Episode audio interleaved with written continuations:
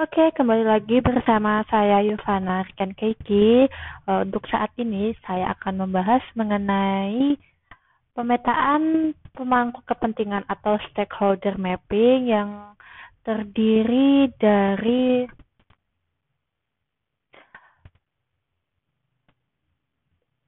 tiga subbab. Yang pertama yang akan kita bahas adalah konsepsi stakeholder mapping. Nah, yang pertama eh, di sini saya akan membahas mengenai pergeseran paradigma dan tuntutan perlibatan stakeholder. Sebelum berbicara jauh mengenai stakeholder mapping, perlu diketahui bahwa dinamika perubahan paradigma ilmu administrasi publik, yaitu dari governance ke governance. Uh, salah satu poin penting dalam pergeseran paradigma tersebut adalah adanya perubahan aktor-aktor yang kemudian berperan dalam proses administrasi publik. Nah, berbicara pergeseran administrasi itu tidak terlepas dari paradigma Old Public Administration atau OPA, kemudian New Public Management atau MPM, serta NPS atau New Public Service. Generasi awal paradigma administrasi publik biasa dikenal dengan Old Public Administration atau model administrasi publik tradisional. Prinsip dari Eh, paradigma administrasi publik tersebut bermula dari bentuk artikulasi dari model birokrasi Max Weber. Nah, selanjutnya dikembangkan oleh Woodrow Wilson memberikan subangsih pemikiran dengan melakukan dikotomi antara administrasi dan politik. Selanjutnya, menurut Guy Peter merangkum beberapa prinsip dari karakteristik model administrasi publik tradisional, yaitu sebuah public service yang apolitis, kemudian hierarki dan peraturan, selanjutnya permanen dan stabilitas, kemudian ada lagi sebuah institusi pelayan sipil dan regulasi internal. Inti dari konsep administrasi publik tradisional adalah menempatkan negara menjadi aktor utama dalam penyelenggaraan urusan pemerintah.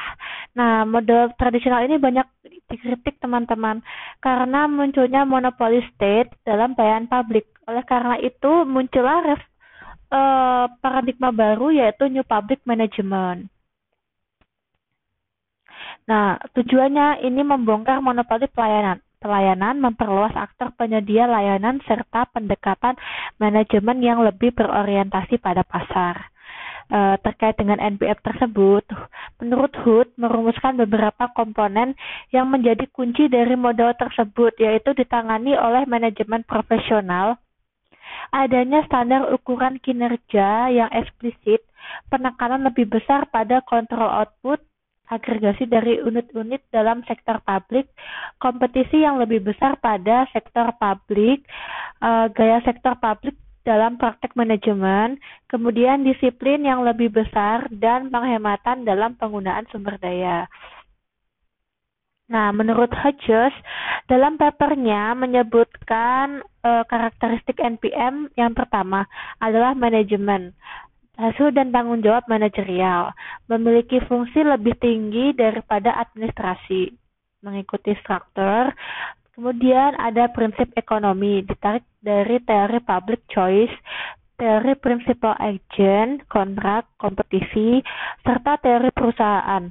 Dapat membantu manajemen publik, teori dan praktek manajemen modern atau flexibility in staffing and organization dapat meningkatkan manajemen publik. Uh, selanjutnya muncul paradigma baru yaitu New Public Service yang dikenalkan oleh Janet V. Denhart dan Robert B. Denhart yang judulnya The New Public Service Serving the Steering yang pada intinya adalah sebuah kritik untuk tidak mengelola pemerintahan dengan prinsip bisnis karena perlu ada nilai-nilai demokrasi. Nah, paradigma NPS ini didasarkan oleh beberapa teori yaitu democratic citizenship, models of community and civil society, and organizational humanism, and discourse theory menurut Denhart and Dinhart. Pada tahun 2000. Nah, pergeseran paradigma ini intinya e, merupakan transformasi dalam tata kelola pemerintahan dari government ke governance. E, negara tidak lagi menjadi aktor utama dalam pemerintahan. E, bahkan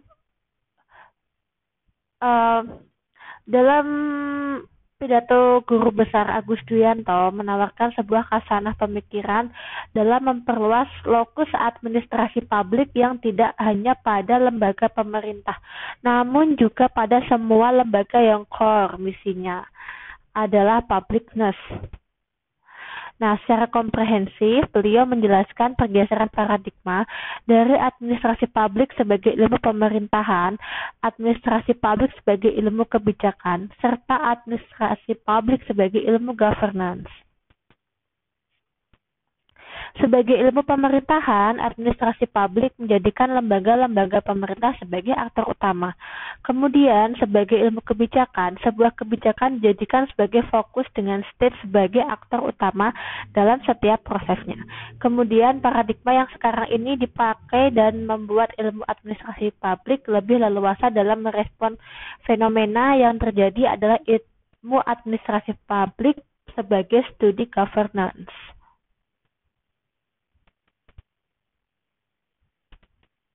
Uh, kemudian uh, munculnya democratic governance yang memaksa ilmuwan administrasi publik untuk meredefinisi pandangan terkait aktor dalam pengambilan kebijakan. Oleh karena itu, dalam studi ini administrasi publik harus didorong untuk mengembangkan nilai-nilai democratic governance.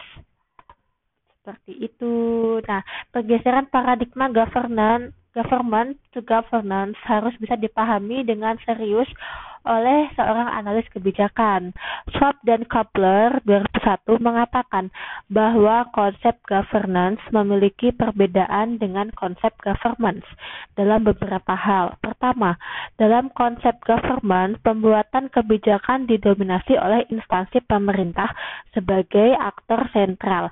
Sedangkan dalam governance, pembuatan kebijakan merupakan hasil konsensus dari berbagai aktor baik lokal, nasional maupun internasional nasional. Instansi pemerintah hanya salah satu dari sekian banyak aktor. E, perbedaan lain yang perlu diperhatikan, hubungan antara pemerintah dengan aktor kebijakan yang lain dalam konsep governance bersifat komando, sedangkan dalam konsep governance hubungan tersebut lebih bersifat koordinatif. Jadi berbagai aktor tersebut saling berkoordinasi. Dengan perubahan paradigma governance kepada governance, maka para analis kebijakan wajib memahami siapa saja aktor kebijakan yang menjadi stakeholder dalam proses kebijakan. Nah, ini uh, selanjutnya saya akan membahas mengenai aktor kebijakan dalam perspektif politik. Analisis terhadap kebijakan harus terfokus pada aktor. Jika politik diartikan sebagai siapa melakukan apa untuk memperoleh apa, maka aktivitas yang terjadi dalam proses kebijakan adalah salah satu bentuk kegiatan yang dilakukan aktor-aktor di lingkungan kebijakan yang erat kaitannya dengan politik. Menurut Kusuma Negara. Nah, aktor dalam kebijakan politik itu uh, dalam lingkup kebijakannya ada tiga jenis lingkungan. Yang pertama lokal. Lingkup kebijakan bersifat lokal atau berada pada tingkat daerah yang sifatnya teknis dan erat kaitannya dengan isu-isu lokal.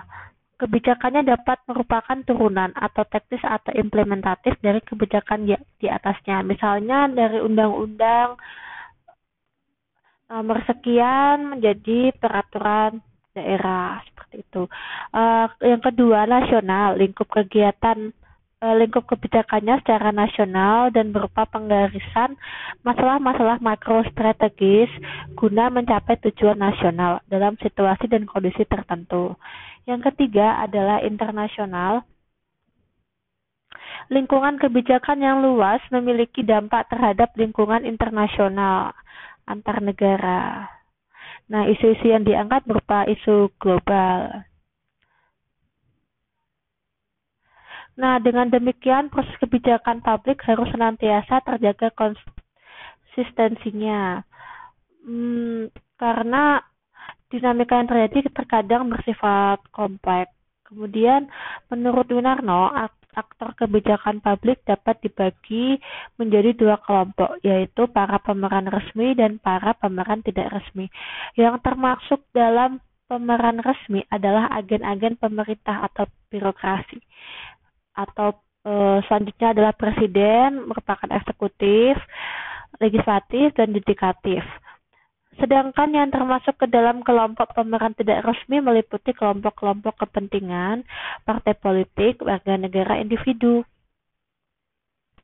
Nah, para ahli mengidentifikasi aktor-aktor dengan berbagai macam sebutan, yaitu legislator, eksekutif, lembaga peradilan, kelompok penekan, partai politik, media massa, organisasi komunitas, aparat administrasi atau birokrasi, kelompok non-governmental organization atau NGO, kelompok swasta, kelompok think tank, dan kabinet bayangan, menurut Anderson. Menurut uh, replay Guy Peter dalam Sugiono dalam Kusuma Negara. Nah, kelompok Formal biasanya terdiri dari aktor resmi yang mempunyai kekuasaan untuk membuat kebijakan seperti eksekutif, legislatif, dan yudikatif. Sedangkan para aktor non-formal terdiri dari masyarakat, baik individu, kelompok kepentingan, maupun aktor partai politik. Menurut Howlett dan Ramesh, beberapa aktor atau organisasi yang berpengaruh dalam proses pembuatan kebijakan antara lain satu, eksekutif dan legislatif yang dihasilkan melalui pemilihan umum atau elected official. Yang kedua adalah pejabat atau birokrat yang diangkat, appointed official.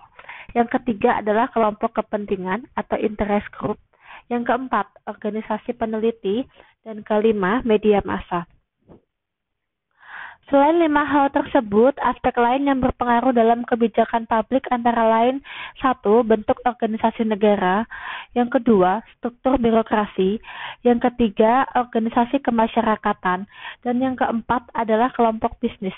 Sedangkan menurut Moore, secara umum aktor yang terlibat dalam perumusan kebijakan publik yaitu aktor publik, aktor private, dan aktor masyarakat atau civil society.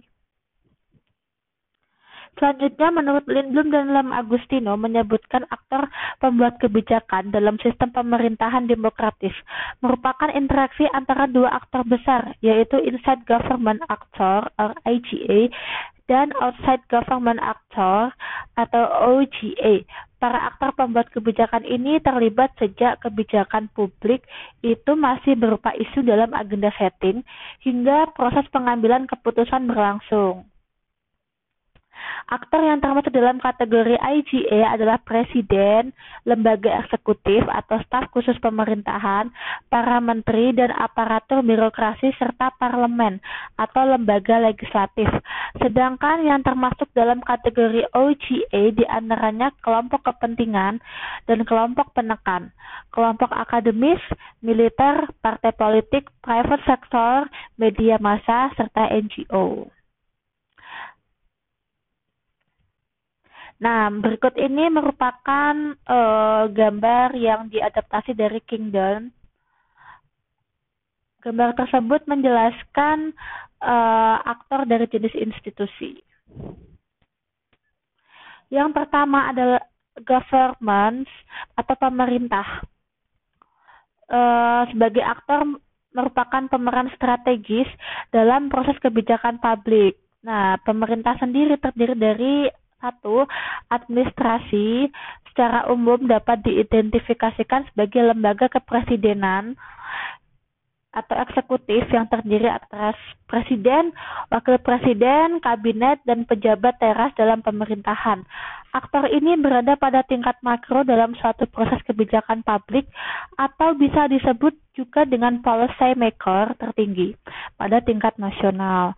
Selain itu, peran lembaga kepresidenan sangat penting dalam proses kebijakan karena mempunyai struktur yang kuat dalam melakukan rekrutmen para policy maker yang berasal dari lingkaran eksekutif, menurut Kusuma Negara.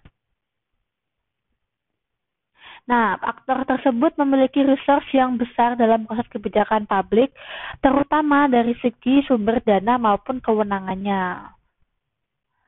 Meskipun uh, dalam kampus strategis, tetapi memiliki peran yang sangat strategis. Uh, mohon maaf, meskipun uh, dari rumpun administrasi, tapi memiliki peran yang sangat strategis, terutama dalam hal perumusan kebijakan pada tingkat makro, karena mempunyai power dan research yang kuat. Yang kedua, dalam government ada juga birokrat. Uh, merupakan pihak dalam organisasi formal dan hierarkis atau birokrasi. Terdapat berbagai definisi terkait birokrasi dari para ahli dengan berbagai perspektifnya. Namun secara umum, birokrasi dipahami sebagai organisasi yang memiliki struktur dan aturan-aturan yang jelas dan formal untuk mencapai suatu tujuan tertentu. Nah, birokrasi merupakan pihak penting dalam proses kebijakan disebabkan keahlian yang mereka miliki, pengetahuan tentang institusi sesuai dengan masa kerja, serta peran pentingnya dalam implementasi kebijakan menurut Kusuma Negara. Birokrasi menjadi kekuatan utama dalam proses implementasi suatu kebijakan. Agensi peran dan kemampuan birokrat dalam proses kebijakan publik menunjukkan strategisnya kewenangan birokrat, khususnya dalam hal implementasi kebijakan publik. Peran itu biasanya terlegalisasi dalam pola pembagian tugas, wewenang, dan tanggung jawab. Kemudian dalam government ada parlemen, merupakan lembaga yang tidak bisa diabaikan dalam proses ke, e, kebijakan disebabkan konteks politiknya dalam institusi terutama dalam menentukan rancangan kebijakan. Parlemen memiliki model representasi, representativitas politik yang bisa digunakan untuk membentuk opini publik menurut Kusuma Negara. Nah, eh, parlemen secara ideal itu memiliki urgensi dalam menjaga nilai-nilai demokrasi dalam konteks penyambung lidah rakyat. Nomor dua, selanjutnya adalah outside government actor, merupakan aktor di luar pemerintah. Ya, perannya juga penting. Uh, kelompok ini terdiri dari interest group, uh, merupakan asosiasi individu atau organisasi yang memiliki kesamaan perhatian atau konsen yang berusaha untuk mempengaruhi kebijakan dan biasanya dilakukan dengan melakukan lobby terhadap aktor pemerintah. Menurut Martini, uh, jenis interest ini ada yang bersifat sementara dan ada pula yang bersifat permanen. Banyak interest group yang bisa mempengaruhi kebijakan yang spesifik meskipun banyak pula yang lebih fokus pada kebijakan yang bersifat luas. Mekanisme kerja interest group dilakukan melalui eksekutif atau administratif, yudisial atau legislatif, serta opini publik. Nah, ada beberapa kelompok dalam interest group seperti ekonomi atau perusahaan perorangan atau kelompok, profesional atau profesional group seperti serikat buruh dan petani, public interest seperti pemerhati hak asasi manusia, pemerhati lingkungan, dan lain-lain.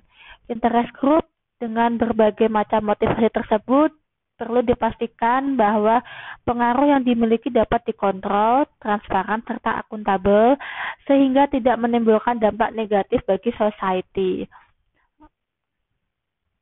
Nah, lobby-lobby yang biasanya dilakukan oleh interest group jangan sampai menimbulkan konflik of interest. Selanjutnya, dalam outside government actor ada academic researcher, konsultan itu merupakan analis kebijakan atau pengambil kebijakan tidak mungkin bisa mengakses semua data yang dibutuhkan dalam memproduksi sebuah kebijakan publik yang efisien serta efektif. Oleh karena itu, peran dari seorang academic researcher konsultan menjadi sangat penting untuk memberikan banyak preferensi dalam pengambilan kebijakan. Selanjutnya adalah media. Dalam proses pengambilan kebijakan, media memiliki peran penting untuk dapat menghegemoni semua pihak untuk dapat konsen terhadap seluruh produk kebijakan. Nah, media sendiri itu ada sarana komunikasi seperti majalah, radio, televisi, poster, spanduk. Nah, kemudian sosial media merupakan alat yang menggambarkan generasi baru media digital, komputer, komputerisasi, jaringan informasi, atau teknologi informasi. Media dewasa ini banyak digunakan sebagai alat politik. Oleh karenanya, banyak literatur saat ini yang banyak membahas tentang hubungan media dan politik. uh, dalam konteks kebijakan publik, media juga biasa digunakan sebagai sarana politik. Media bisa digunakan untuk mengarahkan publik untuk konsen pada isu tertentu. Media massa merupakan sebuah cara pemerintah untuk mendorong publik berpartisipasi dalam governance. Selanjutnya adalah elected related election related participant atau partis atau partai politik. Nah, dalam sistem demokrasi, partai politik memegang peranan penting untuk menjaga eksistensi nilai-nilai demokrasi. Walaupun erat kaitannya dengan upaya meraih kekuasaan, tapi partai politik tetap memiliki peran penting dalam proses kebijakan publik.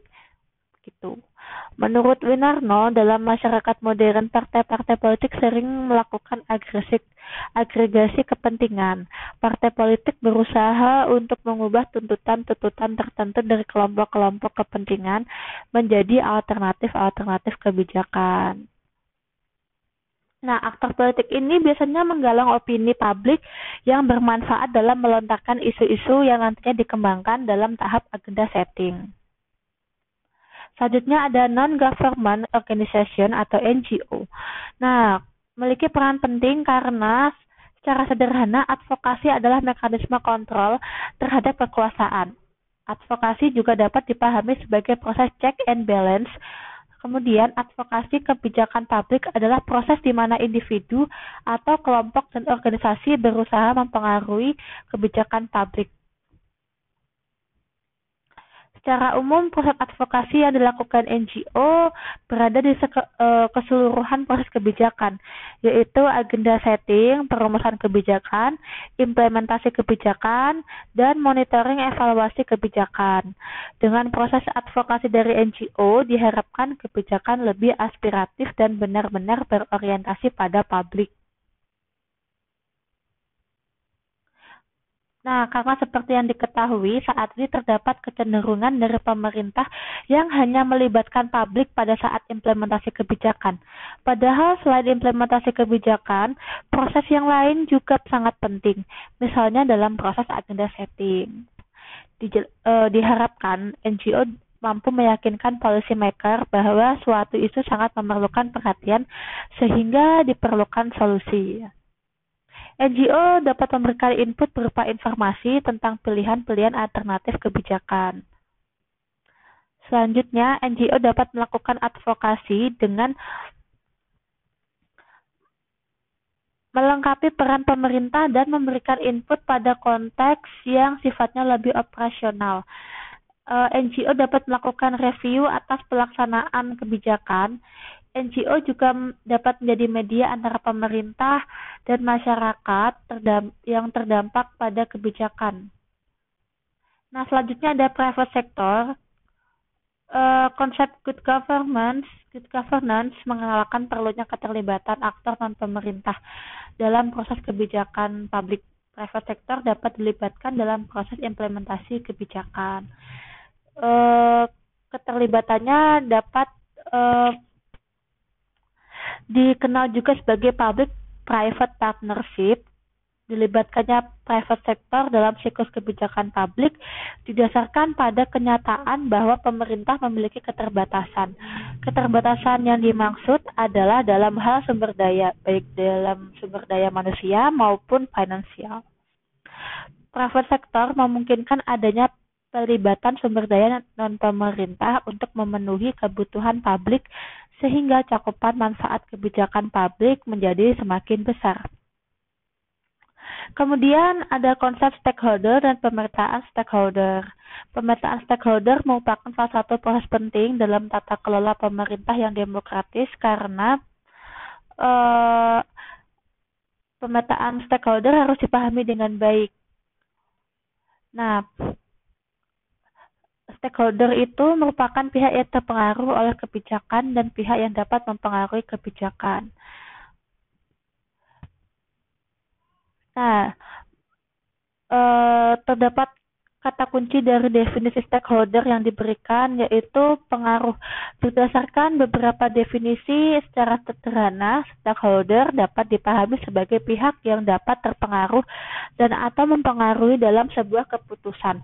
Jika dikaitkan dalam konteks kebijakan publik, maka stakeholder adalah pihak yang terpengaruh dan mempengaruhi sebuah kebijakan publik. Menurut WHO, pemetaan stakeholder adalah teknik yang dapat digunakan untuk mengidentifikasi dan menilai kepentingan dari pihak-pihak kunci, kelompok, dan institusi yang dapat mempengaruhi kesuksesan dari sebuah kegiatan. Hasil dari pemetaan stakeholder setidaknya dapat memberikan informasi penting seperti siapa saja yang akan mempengaruhi siapa saja yang akan dapat mempengaruhi baik proses maupun hasil dari sebuah kegiatan. Kemudian pihak mana saja yang harus dilibatkan dan kapasitas siapa yang perlu ditingkatkan untuk menjadikan mereka terlibat dalam sebuah kegiatan. Nah, hasil pemetaan dari stakeholder ada sebagai berikut. Yang pertama adalah tentang gambaran kepentingan para stakeholder dalam kaitannya dengan perumusan atau implementasi kebijakan. Yang kedua, identifikasi adanya potensi konflik antara stakeholder karena kepentingan yang berbeda yang dapat mengancam keberhasilan pelaksanaan suatu kebijakan. Yang ketiga, membantu memetakan struktur hubungan antara stakeholder sehingga dapat dijadikan bahan pertimbangan untuk menyusun kerjasama atau koalisi. Yang keempat, membantu dalam merumuskan jenis partisipasi yang diharapkan dari stakeholder yang berbeda. Menurut skema, pemetaan stakeholder itu penting karena para pembuat kebijakan dapat mengidentifikasi aktor penting dalam proses pembuatan kebijakan dan mengkaji pengetahuan, kepentingan posisi sikap mereka terhadap kebijakan. Interaksi antara pembuat kebijakan dan stakeholder dapat meningkatkan dukungan terhadap program atau kebijakan. Bila pemetaan stakeholder dilakukan belum sebuah kebijakan dan program diimplementasikan, pembuat kebijakan dapat mengidentifikasi kesalahpahaman terhadap kebijakan dan program. E, sementara menurut Golder, pem, e, pemetaan stakeholder dapat mengidentifikasi ketertarikan para stakeholder terhadap kebijakan atau program, mengetahui potensi konflik atau risiko dari kebijakan, membangun relasi dengan stakeholder, serta dapat mengurangi risiko kegagalan dalam sebuah kebijakan. Nah, berikut ini adalah uh, rangkuman mengenai pentingnya pemetaan pemangku uh, kepentingan atau stakeholder mapping karena Pembuat kebijakan dapat mengidentifikasi aktor penting dalam proses kebijakan untuk mengkaji pengetahuannya, kepentingannya, posisinya stakeholder sebagai apa, dan sikap mereka terhadap kebijakan. Nah, terima kasih atas perhatiannya. Sampai bertemu di part selanjutnya. Bye-bye.